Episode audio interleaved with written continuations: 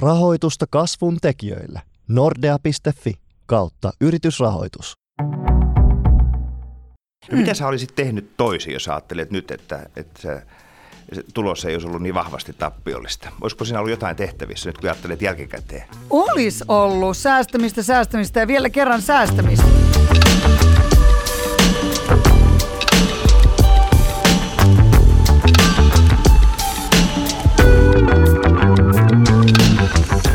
Lämpimästi tervetuloa seuraamaan Kasvuoperin Kasvun monet kasvot podcastia, joka tällä kertaa on myös osa Kauppalehden Kasvuyrittäjät videosarjaa. Tässä sarjassa tunnetut suomalaiset yrittäjät puhuvat rohkeasti yrittäjyydestä, kasvusta, kasvukivuista ja työstä menestyksen takana. Minä olen Kauppalehden uutispäällikkö Janne Pöysti ja toimin tämän sarjan juontajana. Ja tässä jaksossa meillä on vieraana Saimi Hoijer. Tervetuloa. Kiitoksia. Saimi, sä olet kertonut, että yrittäjyys ei varsinaisesti koskaan ollut sun suunnitelmaasi, vaan että sä tartuit hotelli Punkaharjuun ihan rakkaudesta paikkakuntaa. Kerro vähän meille, miten ihan pystymetsästä hypätään hotellijohtajaksi? No siis mun isä on kotoisin Kerimäältä ja mä oon, tää pitää tää taustaana kertoa. Ja meillä on ollut mökki mun syntymästä asti Punkaharjulla, siellä syntyi mun luontosuhde. Ähm, mä menin Punkaharjulle – aina joka kesä kahdeksi puoleksi kuukaudeksi äidin ja isän kanssa istuin pikku Fiatin takapenkillä ja, ja tota, niin, niin se oli aina onnenmatka sinne ja itkumatka takaisin Helsinkiin kouluun. Uh, vietin kymmenen vuotta myös ulkomailla. Nyt kiitän niitä aikoja kovasti. Vaikka mulla on sanottu nyt, että, tai silloin kun aloitin yrittäjä, niin mulle sanottiin, että unohda Saimi kaksi asiaa. Älä koskaan mainitse niitä, kun olet yrittäjä. Se, että olet tehnyt mallintöitä ulkomailla ja se, että olet ollut nelosen säätyttönä. Itse asiassa nämä kaksi asiaa on kasvattanut mua tosi paljon ja se verkosto, joka näiden kautta on tullut, palvelee mua edelleen tänä päivänä. Ähm, Tämä suuri rakkaus Punkaharjua kohtaan – se meni vähän silleen, että sitten kun mä tulin takaisin Suomeen niiden kymmenen vuoden jälkeen, niin ää, yksi toimittaja itse asiassa sanoi mulle, että Saimi, kun sulta ei saa mitään muuta irti kuin kaksi sanaa, punkaharju ja sienet. No se on edelleenkin vielä näin, mutta sitten mä ajattelin, että silloin mä vaan puhuin, että pitäisikö ryhtyä myös tekemään jotain sen eteen, että punkaharju ei enää olisi maailman parhaiten varjeltu salaisuus. Vihaan suomalaisia sananlaskuja. Ää, kel onni on se onnen kätkeköön. Mä oon toista mieltä siitä. Ja tämä on ollut mulle projekti ja tämä on se mun elämäntyö, minkä mä tulen jättämään tähän maailmaan. Että hotelli Punkaharju, joka on kulttuuriaarre, kunnostettiin ja sinne saatiin sellaisia tapahtumia, mitä siellä tänä päivänä on, kulttuuria, siellä on viisi taidenäyttelyäkin tällä hetkellä.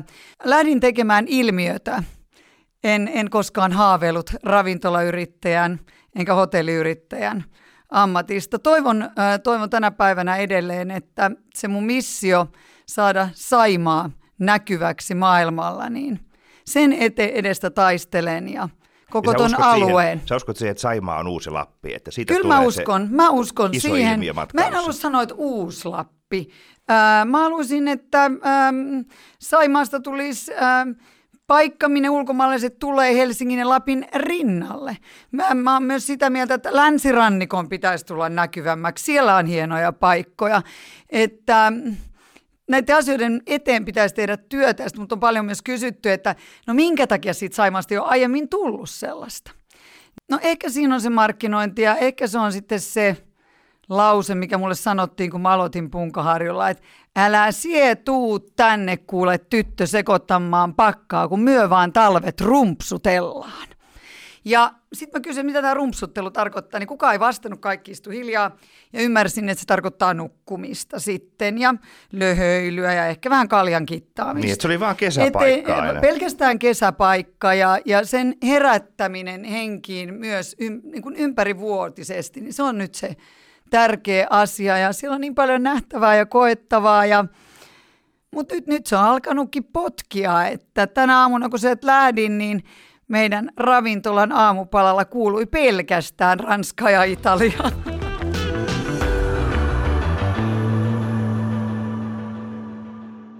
No niin, hienoa. Sä oot hei puhunut paljon vahvasti niin kuin läsnäolon voimaa ja heittäytymiseen liittyvistä aiheista. Tota, niin, kerro vähän lisää siitä, miten tämä näkyy sun omassa tekemisessä yrittäjänä ja hotellijohtajana. Se äh, varmasti tämä heittäytyminen on ollut, mä on monta kertaa sanottu myös, että Saimi, sä oot niin rohkea. Mä, mä en kauheasti tykkää edes sanasta rohkea. Mä oon ehkä hiukkasen tai ehkä vähän enemmän kuin hiukkasen, niin peloton. Ja, ja en pelkää sitä epäonnistumista. Jos mä pelkäisin epäonnistumista, niin mä en olisi tänä päivänä tässä. Nämä on ollut tosi rankat vuodet. Ja, ja tota niin, niin, äh, moni olisi heittänyt hanskat tiskiin ja sanonut, että antaa olla tämän homman. Mutta mulle ei ole käynyt se kertaakaan päässä. Ihan siitä syystä, että kuka leikkiin ryhtyy, se leikin kestäköön. Se on vähän sama asia kuin julkisuuden kanssa, että, että kun jotkut sanoo, että ärsyttääkö sua, että sut tunnistetaan tai, tai sulla on tuo julkisuuden rasite päällä, niin mä oon sanonut siitä, että se on mua vikani.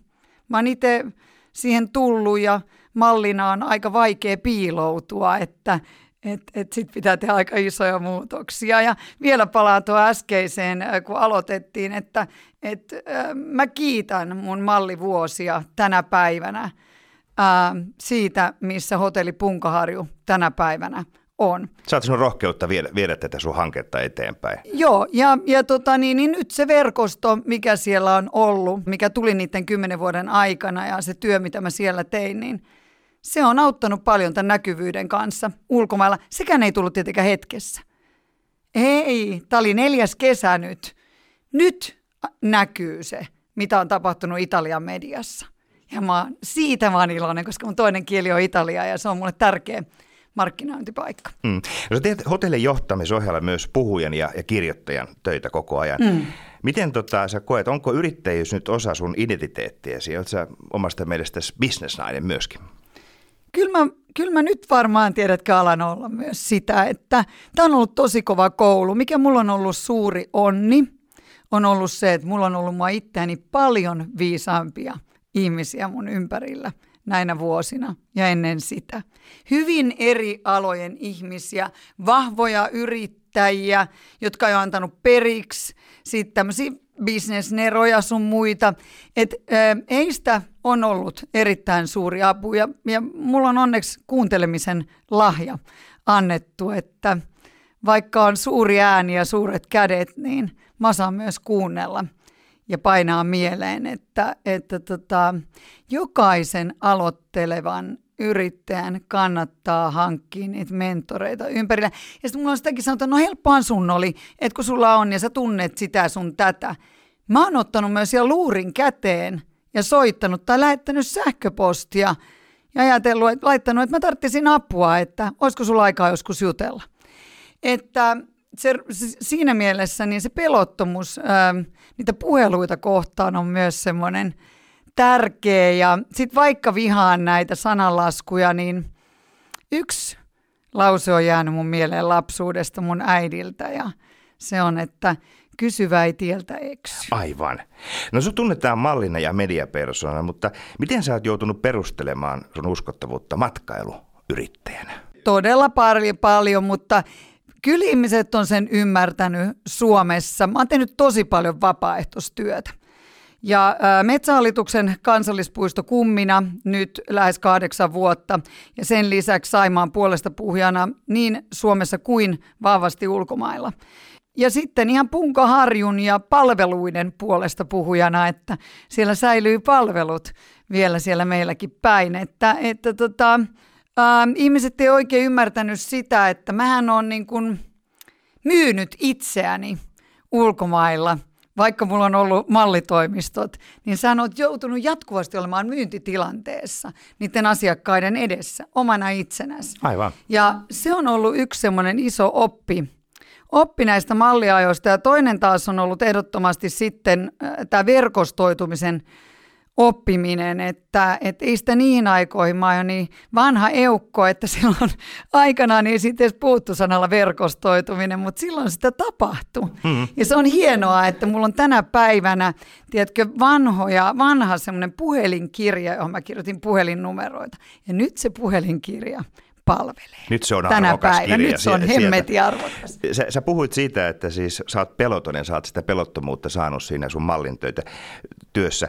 Miten, miten muut sun aiemmat työt on valmentanut sua tähän nykyiseen matkailuyrittäjän uraan? Mitä oppeja sä oot pystynyt suoraan siirtämään hotelli- ja ravintola-alalle? No mä oon tota, no ravintola-alalla mä oon syönyt niin paljon ravintoloissa ja nukkunut niin paljon hotelleissa sen kymmenen vuoden aikana ulkomailla, että oksat pois, että siitä on varmasti jäänyt verkkokalvoille semmoisia kuvia, mitä ei halua nähdä omassa paikassaan ja mitä taas haluaa nähdä.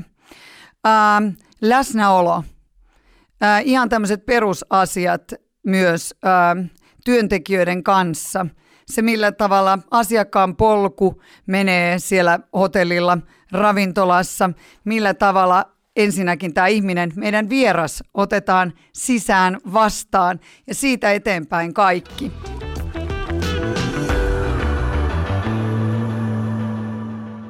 Sä oot tullut tosiaan paljon esille julkisuudessa ja yleisesti on tiedossa, että, että hotelli Punkaharjun alku ei ole ollut ihan pelkkää päivänpaistetta taloudellisesti. Kaksi ensimmäistä tilikautta biisissä on tehnyt satojen tuhansien eurojen tappion.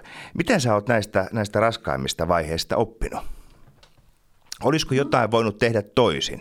Ois voinut. Mä en ollut tässä yksin missään vaiheessa. Tässä on ollut myös muita ihmisiä mukana. Ja tässä on ollut entiset toimitusjohtajat, tässä on ollut mulla ää, yhtiökumppaneita.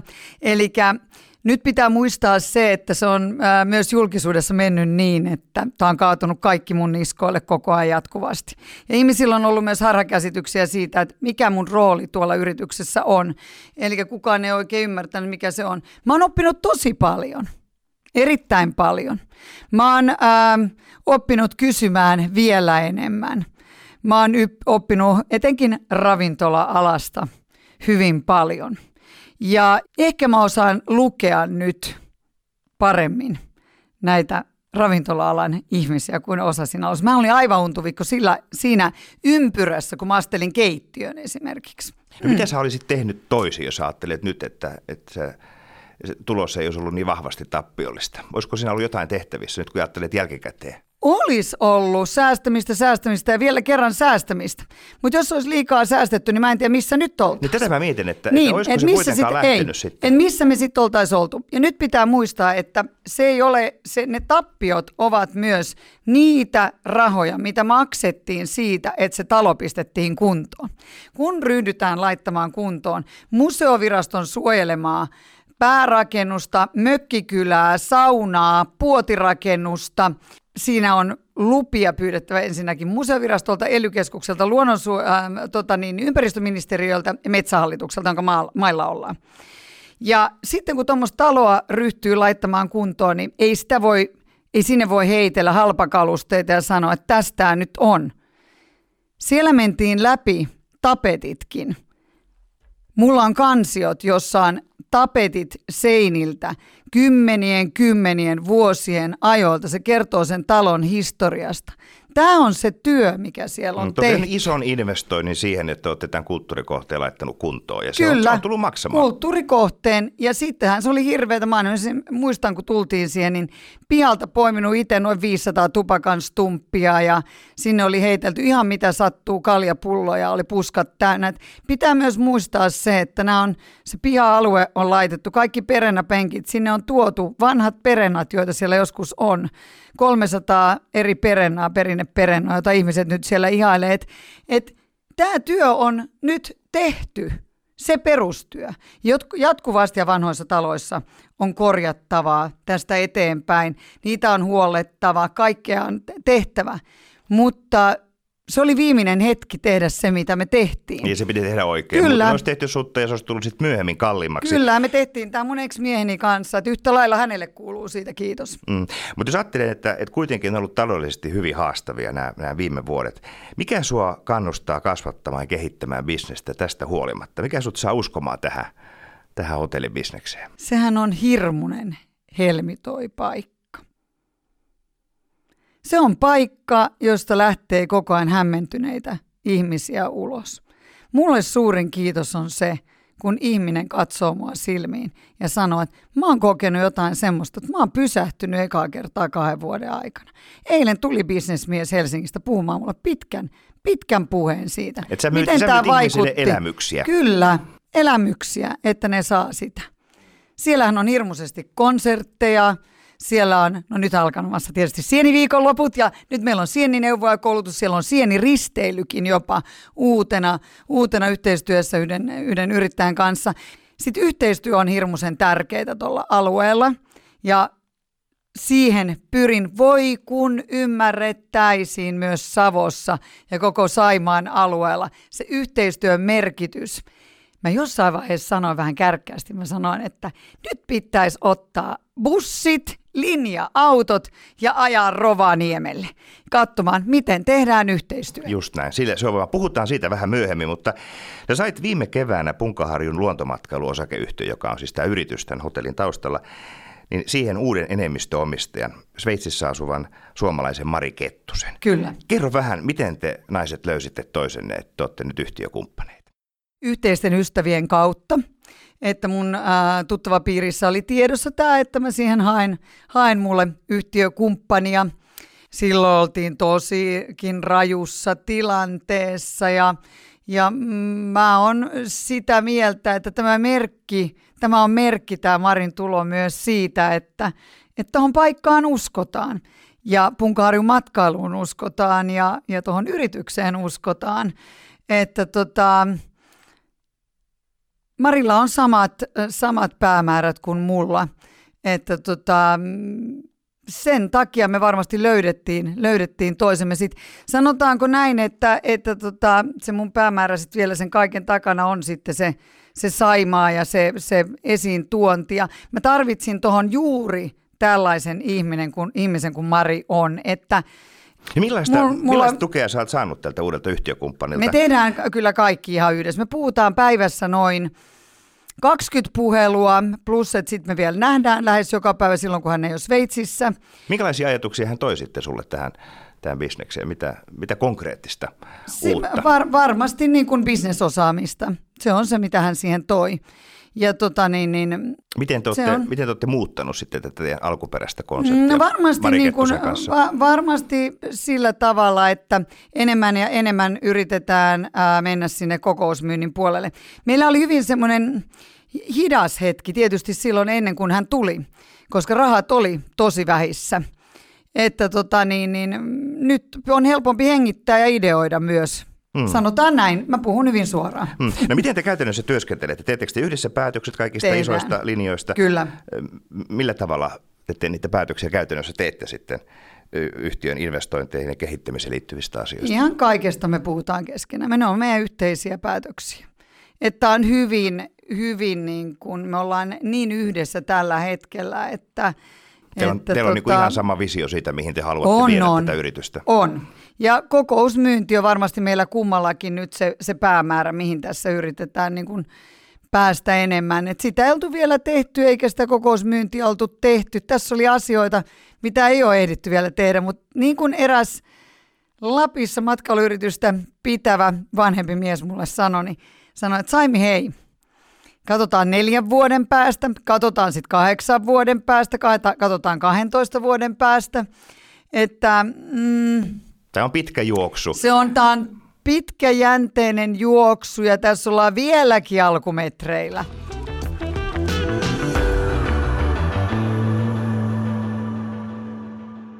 Mutta kerros vähän näistä tulevaisuuden suunnitelmista. Minkälaisia näkymiä sulla on? Miten sä aiot viedä tätä eteenpäin ja kasvaa sinne samalla itse yrittäjänä?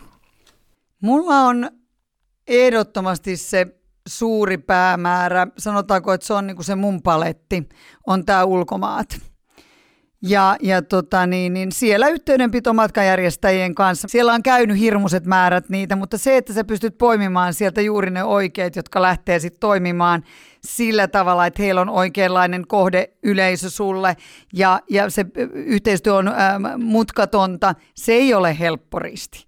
Ja nyt kun niitä on alkanut löytyä, ja niitä on nyt muutama, niin se on jo ilo. Sitten tietysti on hirmu tärkeää on se, että me saadaan markkinoitua tuonne ulkomaille.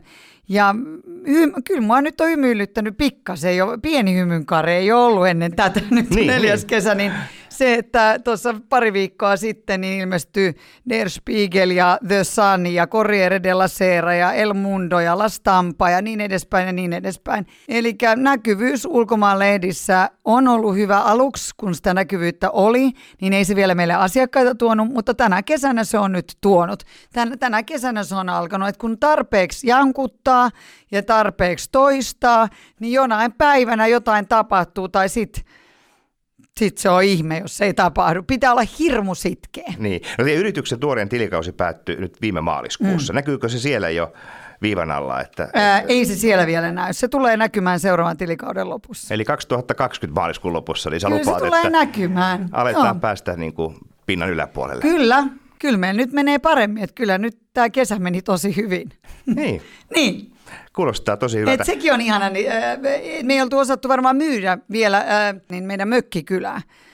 Ja nyt mitä siellä tapahtuu, niin se oli koko kesän täys. Että, mm, koska ne on metsähuoneita ilman vessoja.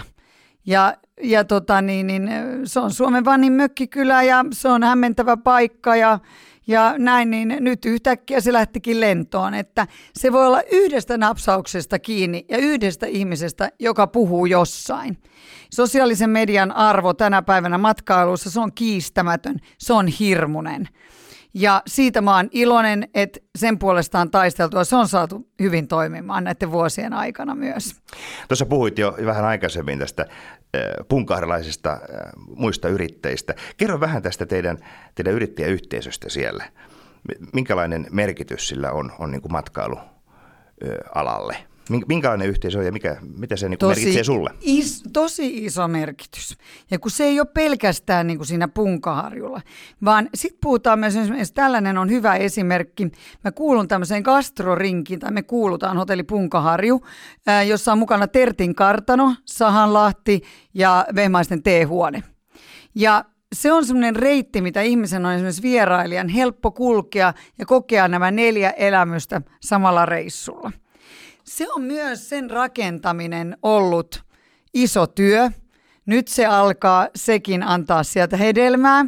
Ää, moni sanoi, kun tämä aloitettiin, tuli katsomaan silmiensä, kauheeta, että miten sä teet sen Tertin Pepita Pylkkäsen kanssa yhteistyötä, että sehän on sun pahin kilpailija. Niin, miten sitä kilpailijat voitte keskenään tehdä tätä? Niin, niin mä en koskaan koe, että kukaan on kilpailija, jokainen tekee omaa tietään menee ja sillä siisti. Mä oon pienestä asti ajatellut näin. Ja se on peruja mun kodista, että kukaan ei tule sun tielle. Sun tie on sun tie ja tää on semmoinen Tämä on semmoinen mun päähän pinttynyt ajatus. Se on vähän jännä. Mä rupesin myös niin kuin suosittelemaan sitten. Otetaan nyt esimerkki taas Tertin kartano, niin jossain vaiheessa meillä oli heidän esitteitä meillä. Taas tuli, miksi te suosittelette Tertin kartanoa? Tietysti. Sehän on meidän jatkuma. Jos me voidaan suositella jotain noin hyvää paikkaa, niin sehän on meille vaan kruunu päälle ja se on heille kruunu päälle. Ja yhdessä me tätä tehdään. Ei pieni hotellipunkaharju eikä pieni Tertin kartano. Vaan puhutaan Oikeasti kokonaisuudesta. tee yhtään mitään. Kun matkailussa pitäisi tänä päivänä puhua, ei hotellipunkaharjusta, jos otan nyt oman yritykseni esimerkiksi, ei punkaharjusta, ei Savonlinnasta ja Mikkelistä, ei Saimaasta, ei Suomesta, vaan Pohjoismaista. Lähes Euroopasta. Että nämä linjat pitäisi olla tänä päivänä niin suuret, että onneksi tähän on alettu nyt, nyt heräillä. Visit Finland tekee tällä hetkellä loistavaa työtä tämän kaiken eteen, että siitä on myös hyvin iloinen. No millaisia tulevaisuuden näkymiä sä näet suomalaiselle matkailualan toimialalle? Mitkä on ne, ne potentiaaliset vahvuudet ja toisaalta mitä riskejä sä näet? Mä, mä, mä otan heti tuon riskin. Mä näen lopahtamisen riskin. Mä näen sen, että ei ole sitä pitkäjänteisyyttä. Niin luovutetaan liian aikaisin. Niin, luovutetaan liian aikaisin, että, että kannattaa välillä mennä avantoon ja ajatella sen jälkeen, että hemmetti, mä jatkan tätä, että, kyllä, että saada se adrenaliini jostain takaisin. Et nyt on taisteltava ja nyt on tehtävä töitä tänne eteen. Matkailus on hirmuinen voimavara, josta suurin osa on käyttämättä vielä Suomessa. Että, ja sitten ei pidä myöskään eikä hämmentyä siitä, että nyt puhutaan näistä kiinalaisista. Kaikki puhuu Kiina, Kiina, Kiina.